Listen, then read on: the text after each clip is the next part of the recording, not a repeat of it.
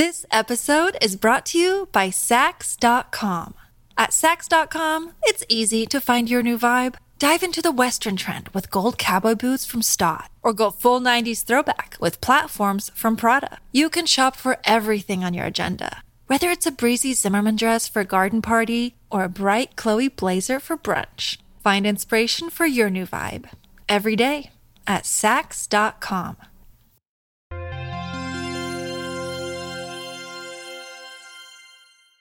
Hi, I'm here with Isaac Butler, a cultural critic and historian who you may remember from the episode we did about method acting back in 2022. Hey, Willa.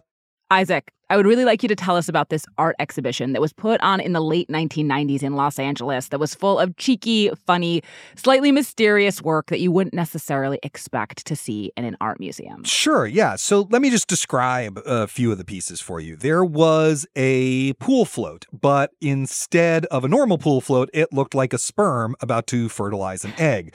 There was a clock where all the numbers on the clock had been replaced with images of bacteria and viruses. There was a quilt, but the pattern on the quilt was the chemical formula for the uh, abortion pill. It was it was a lot of work like that.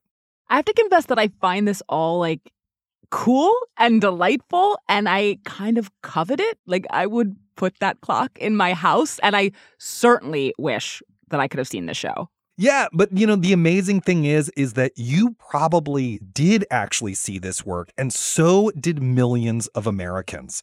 This is a story that I learned about while I was researching the new book I'm working on which takes place in the art world in the 80s and 90s. All of this work was masterminded by an artist named Mel Chin. And to give you a sense of what Mel's like, when I asked him where he was in his career when he started doing this, this is what he said. Well, my career, I don't think about my art making and practice as a career. Mel is being very modest here. He is a conceptual artist known for everything from traditional paintings to giant landscape art, and he has also won a MacArthur Genius Grant. And back in the early 1990s, he was commissioned to take part in that show we mentioned earlier. It was called Uncommon Sense, and it was a group show at the Museum of Contemporary Art where the museum commissioned artists to create work that upended the traditional relationship between artist and spectator. And Mel was thinking about this commission and how to make something that might also speak to Los Angeles when he was on an airplane. And I remember looking out the window. It might have been over Kansas or some Midwestern state. And the lights were on. I said, I started to think LA is in the air. It's through microwave transmission. And it's through the television that's on down there. Television made in LA was in the atmosphere and it was being beamed down to Kansas and the rest of the country too. What if you could take those microwave transmissions, those little bits of television, those pieces of LA, and harness them to introduce people to new art and ideas? He was still thinking about all of this when he got home, and when he walked in the door, his wife was watching TV. And there was a huge blonde head, a blonde haired head in the middle of the screen. And I think she said, That's Heather Locklear. Morning, Minute. You're fired. Fired? You are a pathetic, sick excuse for a man. And if my mother wants you so badly, she can have you and all the crap that comes with you. She You moved her head, Pack up and be gone. and there was a painting behind it. And I said, That's it. It will be Melrose Place.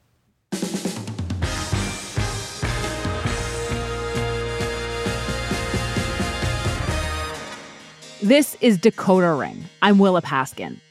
In the mid 1990s, a collective of roughly 100 artists would spend three years smuggling sperm floats, viral clocks, and dozens of other pieces of provocative art onto the set of the hit primetime soap opera Melrose Place.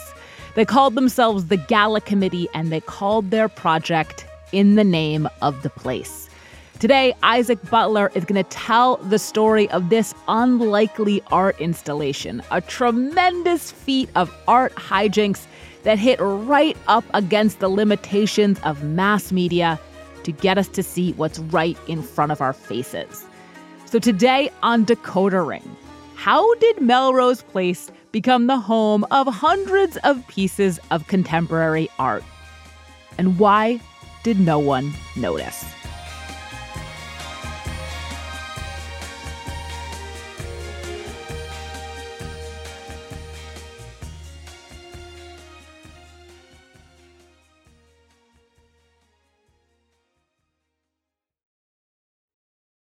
Apple Card is the perfect cashback rewards credit card. You earn up to 3% daily cash on every purchase every day. That's 3% on your favorite products at Apple, 2% on all other Apple Card with Apple Pay purchases, and 1% on anything you buy with your titanium Apple Card or virtual card number. Visit apple.co slash card calculator to see how much you can earn. Apple Card issued by Goldman Sachs Bank USA, Salt Lake City branch. Subject to credit approval. Terms apply. So Mel Chin had his airplane epiphany in 1994. What he wanted to do was something like an art heist, but in reverse. Instead of stealing art from a museum, he wanted to smuggle art into television. Now, in any good heist movie, the first thing you need to do is assemble your crew. You need a demolitions guy, a pickpocket, an actor, an electronics expert, and so on. Mel well, he didn't really have any of that. What he had instead were students. A lot of students.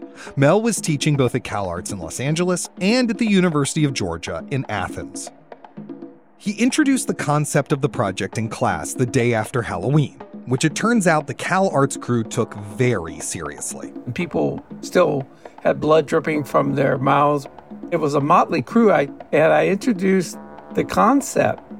And People thought I was kidding. We had just had our Halloween party, which was is legendary at Cal Arts. John LaPointe was a student of Mel's. Then I met this this crazy dude who was all very serious in photos and wearing gray suits and stuff, and he was kind of a crazy crazy son of a bitch. really. After Mel explained the idea, John, who was one of the first to join the project, was instantly intrigued. His mind started to whir. How would one you know, insert art. What, what would you make in the, what would you talk about? What would you, if you had access, what would you do? They started trying to figure all of this out. First, they gave themselves a name the Gala Committee, the GA for Georgia, the LA for Los Angeles, both of the places where Mel was teaching. Second, they decided how it would be organized, non hierarchically. It couldn't just be the Mel Chin Show. And third, they also made a decision about how the committee would operate. The heist crew will have to do it secretly. We have to keep it quiet. We have to uh, be careful. The reason they wanted to keep it under wraps had to do with their inspirations, which also used stealth to their advantage. One was something as old as the soap operas themselves. The Guiding Light Presented by Ivory Soap, the most famous soap in the world. The television is a modern etching tool, etching into our brains products, because that's what a soap opera is. It was invented to sell product and place things appropriately in our minds. The soap opera got its name way back in the 1930s and 40s when they were seen as vehicles for companies to sell household products to homemakers. By the time Melrose Place was on the air, product placement was a fixture of American television and movies. But instead of announcing itself the way it did in the early days of television, product placement in the 1990s relied on subtlety. Instead of saying a show was brought to you by Coca Cola, you would just see your favorite characters drink Coca Cola. The Gala Committee wanted to use this technique, but to place art concepts instead of products. A second inspiration was an anti capitalist art making strategy called culture jamming. John LaPointe. There were lots of instances of um, people using early mass communication tools or group communication tools to playfully screw with popular culture. And, uh, you know, this was pre internet days. So what else are you going to do, right? Culture jamming was a leftist practice of pranksterism that used impish humor to critique the systems of big business and social conservatism that had become intertwined during the Reagan administration. One of the most famous examples was something called the Barbie Liberation Organization, in which artists surreptitiously swapped the voice boxes on talking Barbies and G.I. Joes. And on Christmas morning, talking Barbies, like, let's go kill them. And G.I. Joe was like, you know, I like baking. And it made national news.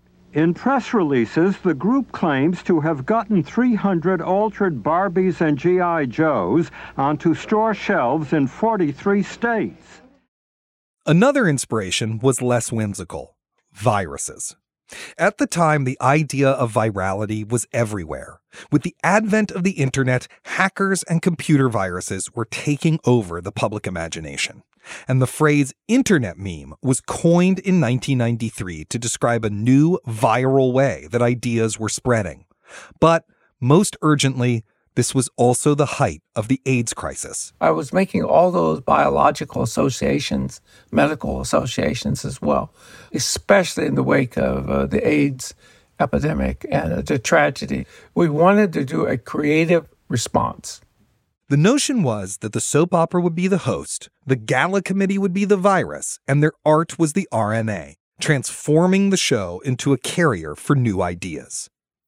So now the gala committee had its name, its concept, its team, and its approach. All they had to do was, you know, smuggle their work onto a hugely successful, closely observed TV show whose scripts were guarded like state secrets.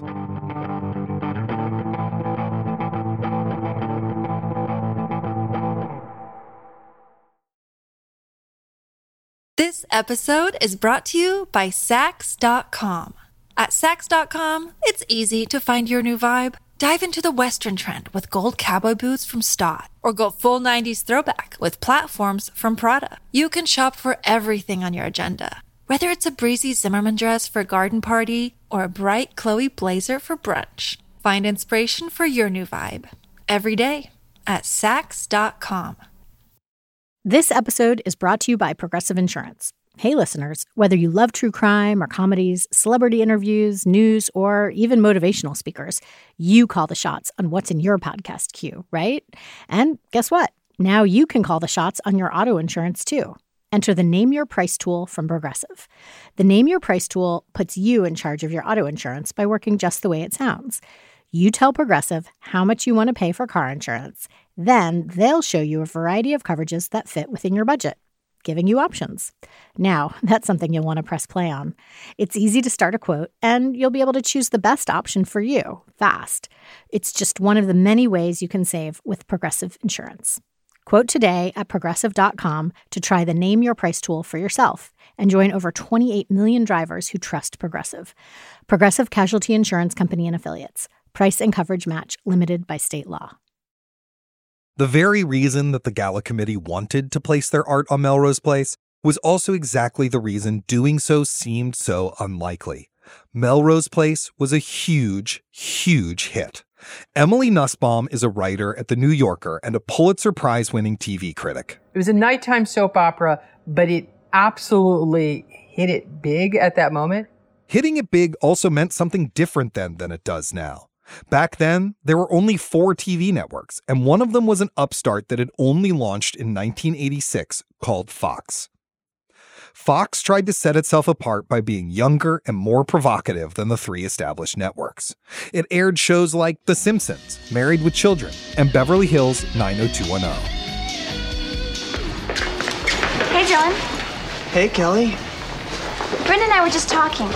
Which do you think guys like best on girls, long or short hair? Hmm, that's a deep question. Personally, I prefer blondes. 90210 was created by the god of the primetime soaps, Aaron Spelling. Over three decades, he had become one of the most powerful people in television, with hits like Charlie's Angels, The Love Boat, and Dynasty. And 90210 had helped put the fledgling Fox network on the map. Mark Harris is a cultural critic and historian who covered television in the 1990s as a writer and editor for Entertainment Weekly. Even though everyone on Beverly Hills 90210 looked like they were 28 years old, it was still set not just in high school, but like freshman and sophomore year of high school at that point. So there was only so much they could do with the plot lines. And I think Fox and Aaron Spelling thought, why don't we do a spinoff that is focused on the lives of 20 somethings and we can be a lot more daring and a lot racier. Melrose Place was that spinoff. It premiered in 1992 and focused on the complicated lives of the very attractive and very horny residents of its titular apartment complex. I would say that the difference between Melrose Place and previous primetime soaps, there were two differences really. One was a taste for really bizarre, ludicrous plot lines. I mean, they they really had an appetite for somebody going out of their minds.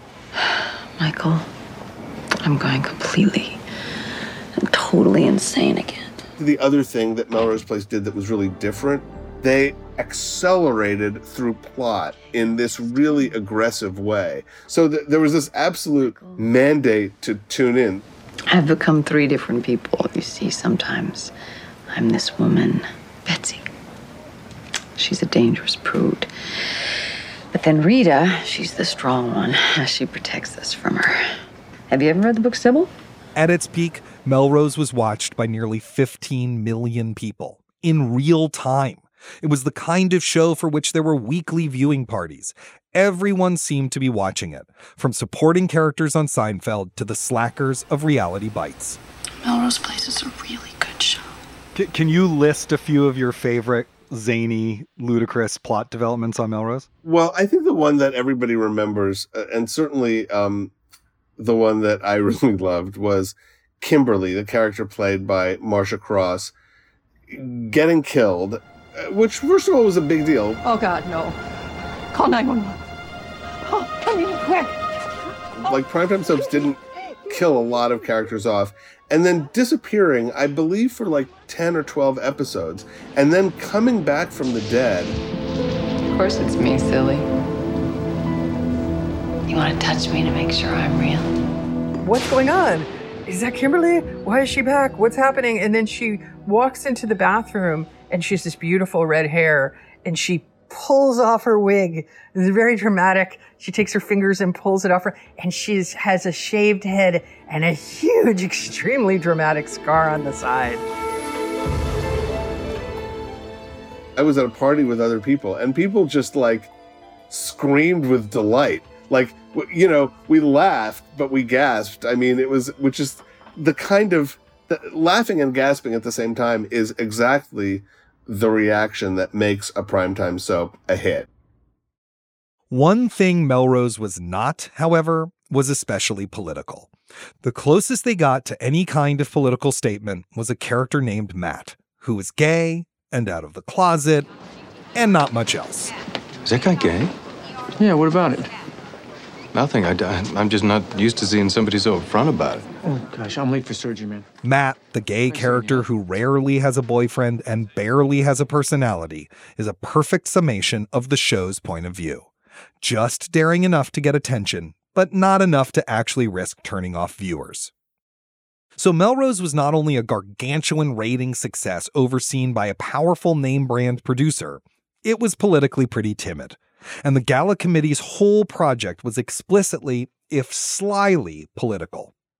But the committee was undeterred, as in any good heist, they just needed an inside man. Or, as it turned out, an inside woman. We were watching Melrose Place, and we noticed um, in the credits uh, the name Deborah Siegel came up as the set decorator. John LaPointe, one of the earliest members of the Gala Committee, again. We grabbed the phone book, and lo and behold, Deborah Siegel was listed. So we called Deborah Siegel. He called, called me a few times and I ignored him. Deborah Siegel now goes by Deborah Siegel Constantino. We connected on a spotty telephone line to talk about her time at Melrose. She told me that when she finally stopped ignoring Mel Chin's calls, it turned out the project's politics, its interest in product placement, and virality were right up her alley. Can you tell me about that? Well, I was very leftist active person. I felt that Melrose Place was not in line with my beliefs. And so instead of saying no to this wacky project, she said, free art? And I don't have to pay royalties for it? And it looks interesting and it's left wing? Bring it. All right, this just got a little weird and real. It was like, oh shit.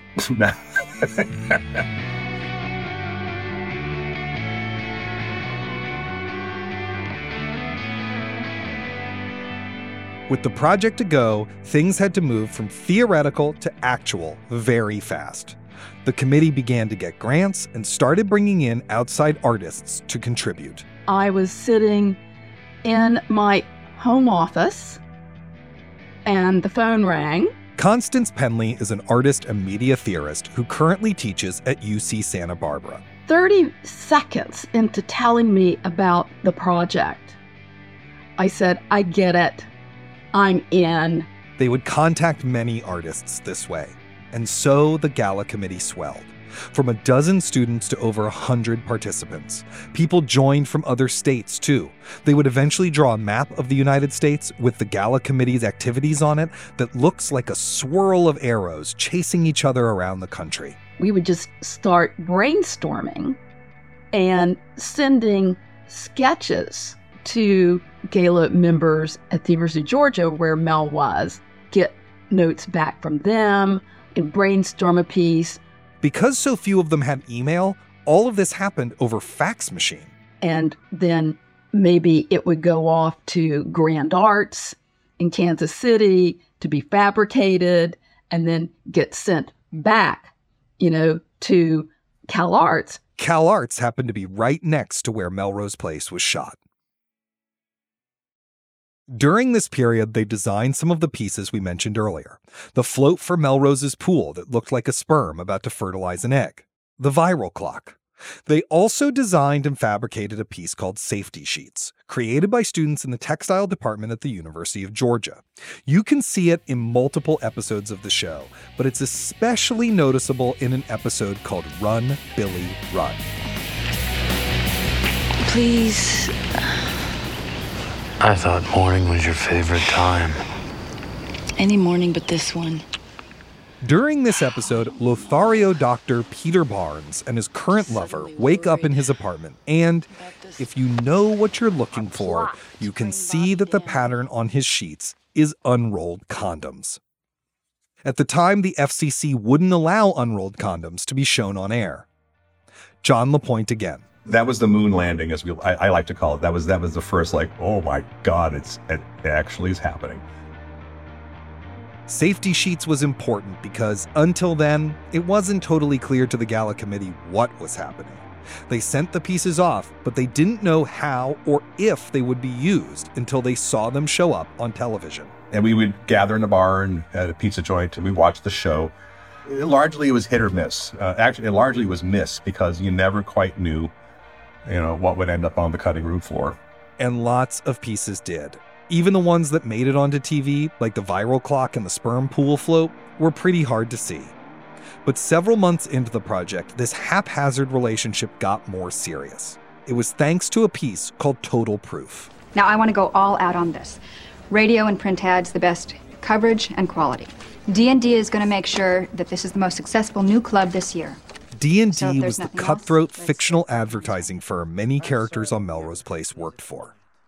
The gala committee often designed posters that represented D&D's work. Total Proof was one of these posters, and it was a parody of Absolut Vodka's ubiquitous 1990s print ad campaign.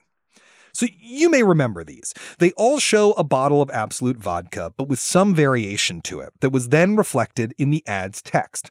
Like a bottle would be drawn by Keith Haring and say Absolut Haring underneath it, or it would have a halo over it with the slogan Absolut Perfection.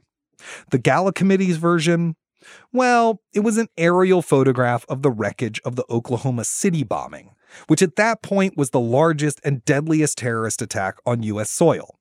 And it had happened less than a year earlier. The committee took that photograph and photoshopped it to be in the shape of a liquor bottle with the slogan Total Proof underneath it. This was the stealth culture jamming. We're hacking basically at this point, and like tee hee hee, they don't know what we're doing. Total Proof was the gala committee at its culture jammiest, a provocative spit take on a popular ad campaign highlighting how capitalism can commodify anything. But unlike the other gala committee work to this point, Total Proof did not go unnoticed by the powers that be at Melrose Place.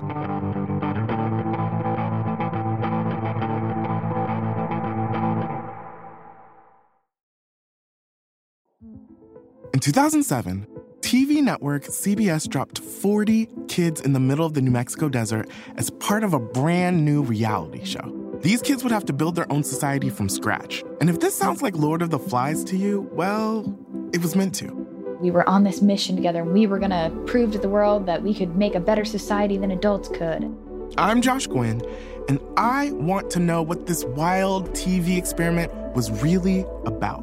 Split Screen Kid Nation, a six part podcast from CBC. Available now. My name is John Cullen, and I want to tell you a story. It's a story about a scandal, broken relationships, gossip, rumors, money, corporate rivalry, and curling.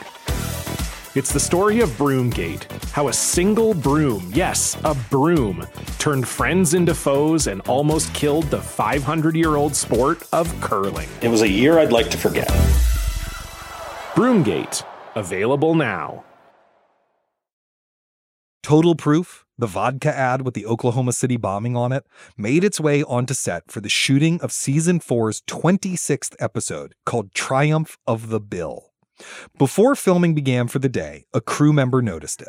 The line producer at the time had seen it and objected and took it down. Frank South was a writer and executive producer on Melrose Place. Deborah came to me with that and said, Well, you're going to hear about this, and this is why I did it. And shoot, I was really enthusiastic.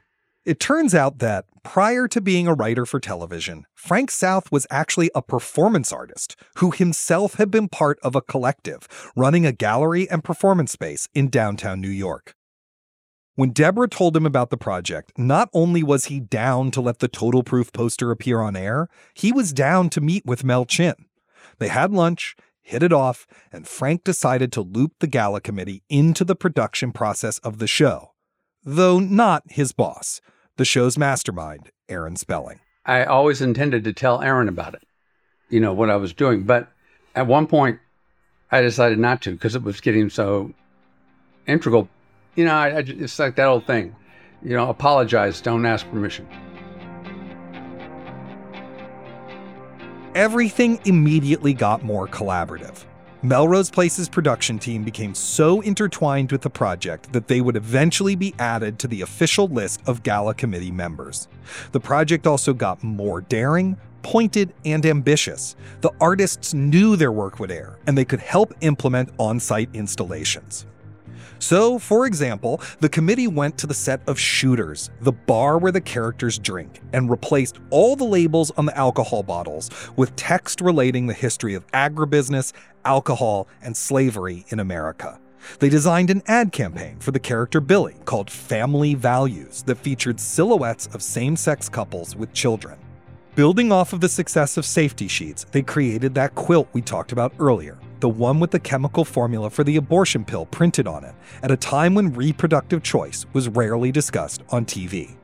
Gala committee member Constance Penley. For two entire episodes, we had Allison, who was confined to her home with a difficult pregnancy, just be draped in this beautiful quilt. No arguments. Oh. We're supposed to be resting and taking care of our kid. Everything else is secondary.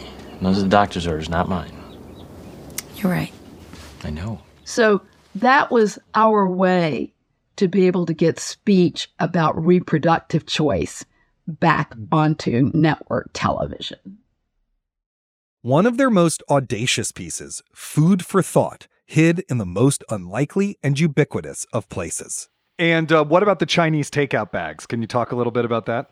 Because knowing of the reruns and its worldwide syndication and distribution, it did not have to be limited to English speaking language. And so they wrote provocative phrases in Mandarin on takeout containers. On one, they put the Chinese character for turmoil that had been used to describe the Tiananmen Square protests next to the character for human rights. On another, they wrote Stolen Artifacts National Treasure, a reference to colonial looting. You know, a billion people could read Chinese. The idea was having that power to to speak to someone just through a casual viewing of a show and saying, wait a minute, I, I read Chinese and that's a message that is not even allowed Eventually, the committee was even asked to help flesh out the character of Samantha, who's an artist on Melrose Place. Ah, it's the painting I gave Craig. You didn't steal it, did you? Of course not. 15 of the women who worked on the gala committee uh, were flown to Grand Arts in Kansas City to be able to brainstorm uh, this new character, but also to create her artwork. Samantha's brightly colored art, which was created by gala committee members, referenced the sunny pools and California landscapes of David Hockney, but also contained a hidden darkness, the ghostly echo of the tragic histories of Los Angeles. We made our locations be places where horrific violence had occurred. You know, uh, locations where the Manson murders occurred, um, the Ambassador Hotel where Robert F. Kennedy was assassinated. Together, the production staff and the gala committee had created dozens of covert works of art and hidden them in plain sight. Other popular primetime entertainment wasn't showing unrolled condoms on television or nodding at abortion or alluding to the legacy of slavery, but a group of scrappy artists and a pop cultural phenomenon did and reached an audience of millions and millions of people. The only wrinkle was no one watching seems to have really seen it.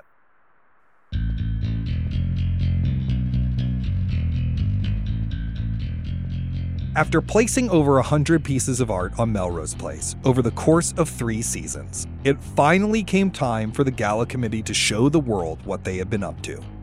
In March of 1997, In the Name of the Place opened as part of the Museum of Contemporary Art's Uncommon Sense exhibit. They weren't the only ones with wild ideas about how to rethink the museum show. Karen Finley had uh, live nude drawing classes going on. Ann Carlson and Mary Ellen Strom had a rodeo with a live horse in the middle of the uh, galleries. Tom Finkelpearl is one of the curators of Uncommon Sense. There was a, a project that included 1.1 million pounds of crushed glass that was installed by the sanitation department of LA. The museum even let the gala committee recreate Shooter's Bar and allowed patrons to drink at it. Before the show opened at MOCA, the gala committee and the staff at Melrose had one last hurrah, filming a pivotal scene of an episode of Melrose within the exhibit of objects that had been previously seen on the television show.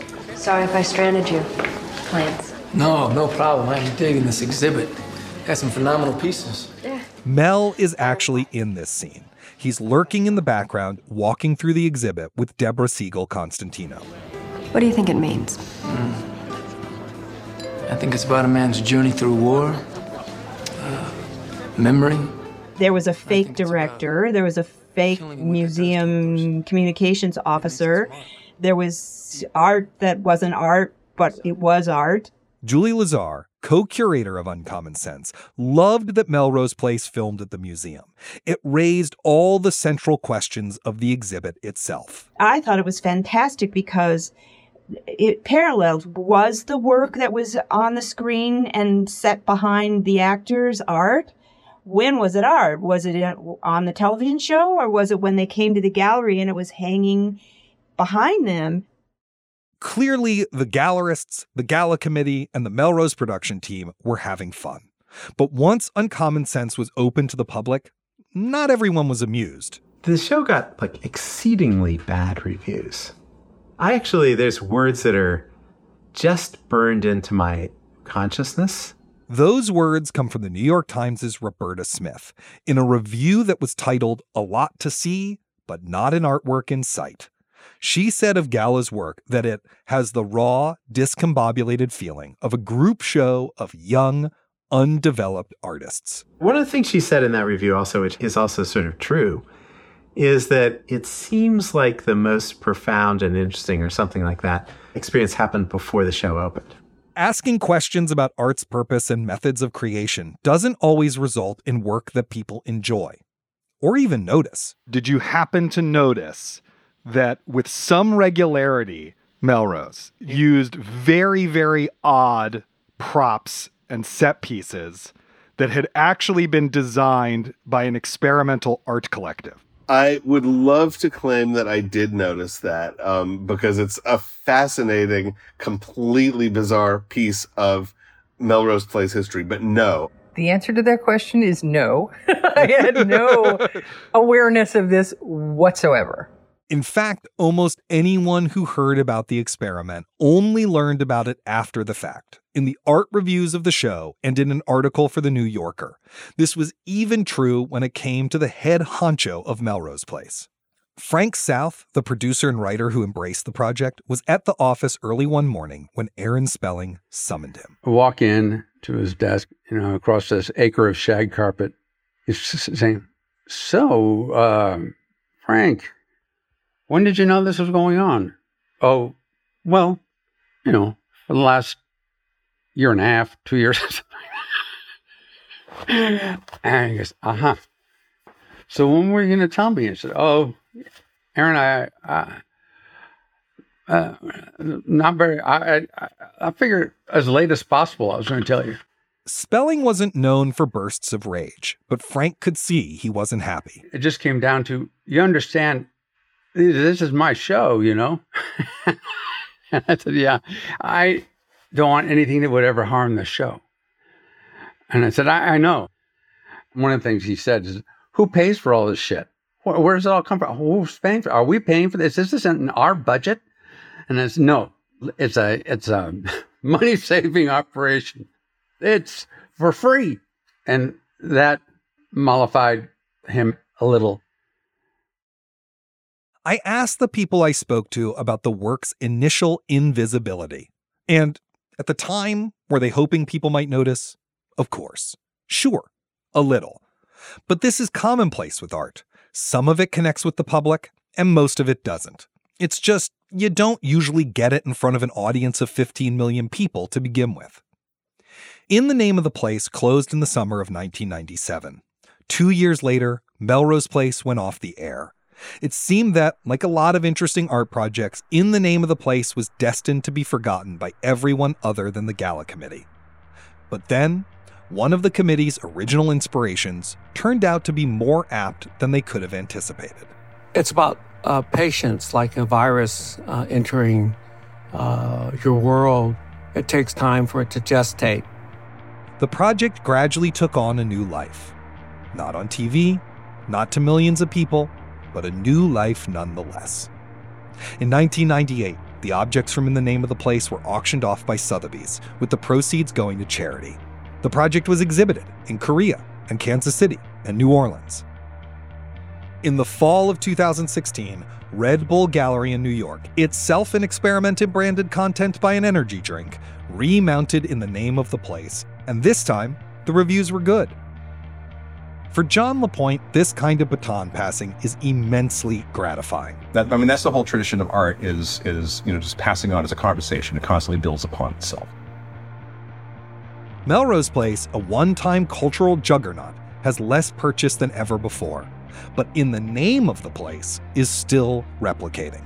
It didn't go viral in the sense of finding immediate widespread popularity, but it wound up being viral in the sense of slowly reaching more and more hosts and spreading itself throughout the ecosystem. First, it lived in the minds of artists, and then it jumped to the people making a TV show, and then to articles in magazines and newspapers, and then to museums around the world, and then most of all to the internet, where Melrose Place and all the work it contained is just a few clicks away. Now it has infected its latest host, this show, and it continues to spread to you. Go, take a look for yourself, and then, you know, pass it on. Yeah, and it's weird to just won't die. There's like, like when you emailed me the other day, I'm like, okay, here we go again.